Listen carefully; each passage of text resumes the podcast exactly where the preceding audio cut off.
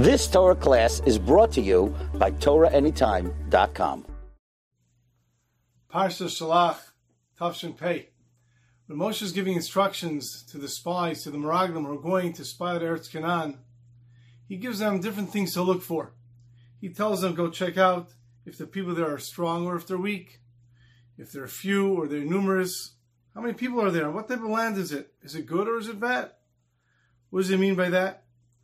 Is the land fertile or not? As it says in Perik Yud Gimel Pasachov, Uma Aret. What what type of land is it? Hashmenahi? Is it fertile? Or Imraza? Is it lean? Then he tells them, Hayesh ba'etz im ayin. Are there trees there or not? V'chazaktim l'kachtim and priya aretz. And you should take from the fruits of the land. So Rashi wonders, you just told me to go and to check out the land to see if it's fertile or not. What's the difference if there are trees there or not? If I go there and the land is fertile, I can plant trees even if they didn't have trees there, even if they had a different type of crop there. And obviously, if the land is not fertile, there won't be trees there. So once Moshe told them to check out the land to see Haaretz Hashmenahi Raza, to see if the land is fertile or not, there's no need anymore to tell me to see Hayesh Ba'etz Semayin, if there are trees or not. And therefore Rashi says right away, what does it mean to see if there are trees there? Im Yesh Behem Adam Kosher. If there is a kosher man there, if there is a, a decent man there. What's the difference if there's a good man there or not? So Rashi explains. Because if there is an Adam Kosher there, Sheyogain Alehem Bischuso. His schusim will protect them and therefore it will be more difficult for us to conquer Eretz Yisrael. Go check if there's a tree. Referring to a tree, meaning a tree represents a person, and therefore go see if there's an Adam Kash, if there's a person there who is a decent person, and that will protect them. The Samarav, Rav Teitelbaum, wonders. He says the Meraglim were only in Eretz Yisrael for a very short period of time. How is it possible to go and evaluate somebody to see if he's an Adam Kasher. If he's a decent person, you can know someone for a long time and still not know what goes on behind closed doors. You don't know what's going on always by somebody else. And that could be if you have a relationship with Allah for a long time. These are Meraglim, these are spies. How could they go to Eretz Yisrael and instantly evaluate someone to see if he is an Adam Kasher? So the Satmar Rov explained by looking at the next words of the Pasuk. Hayesh be'etzimayin, if there's trees there or not. V'chazak them, you should strengthen yourself. Ulekach them mipri arts, take from the fruit.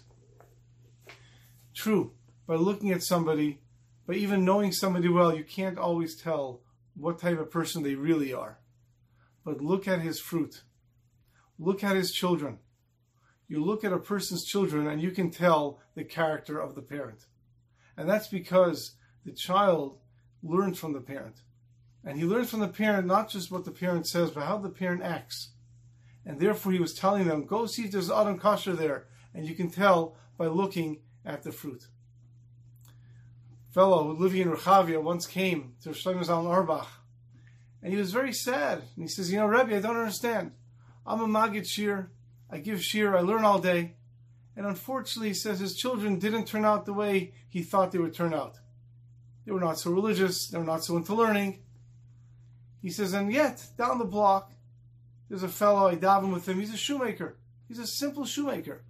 And every one of his children turned out to be so wonderful. Talmidei Chachamim, Midos Tovos, such good people. How could that be? How did his children end up like that, and my children ended up the way they did? And Shlomo Zalman looked at him and sadly told him, he says, you are Talmud Chacham. You know how to learn very well. And you can imagine that every Shabbos he came home by the Suda, and you sit over what the Rav said, or your children sit over what the Rebbe said, and you dissected it, and you said, eh, that's not the way you learn Pshat, that's not the, right, the proper understanding, and you were not so careful with it. You dismissed what the other people said. You knew better. You were a big Talmud Chacham. Your neighbor down the block, the shoemaker, he didn't know how to learn so well. And every time the Rav would say something, he would come over, come home and say it over. And he would be so precious to him. It would be so beautiful to him. And when his children would come over, they would say Dvar Torah, It was so precious to him.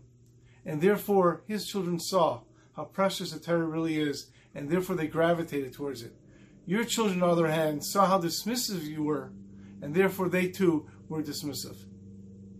As a smart person once said, don't worry about your children listening to what you say. Worry about them watching what you do. And that was a subtle message that Moshe Rabbeinu was giving to the Meraglim. You're going to Eretz Yisrael, search out for an Adam Kasher. Do it by looking at his children.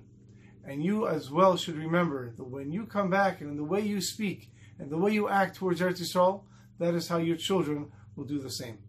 Have a wonderful Shabbos. You've just experienced another Torah class brought to you by TorahAnytime.com.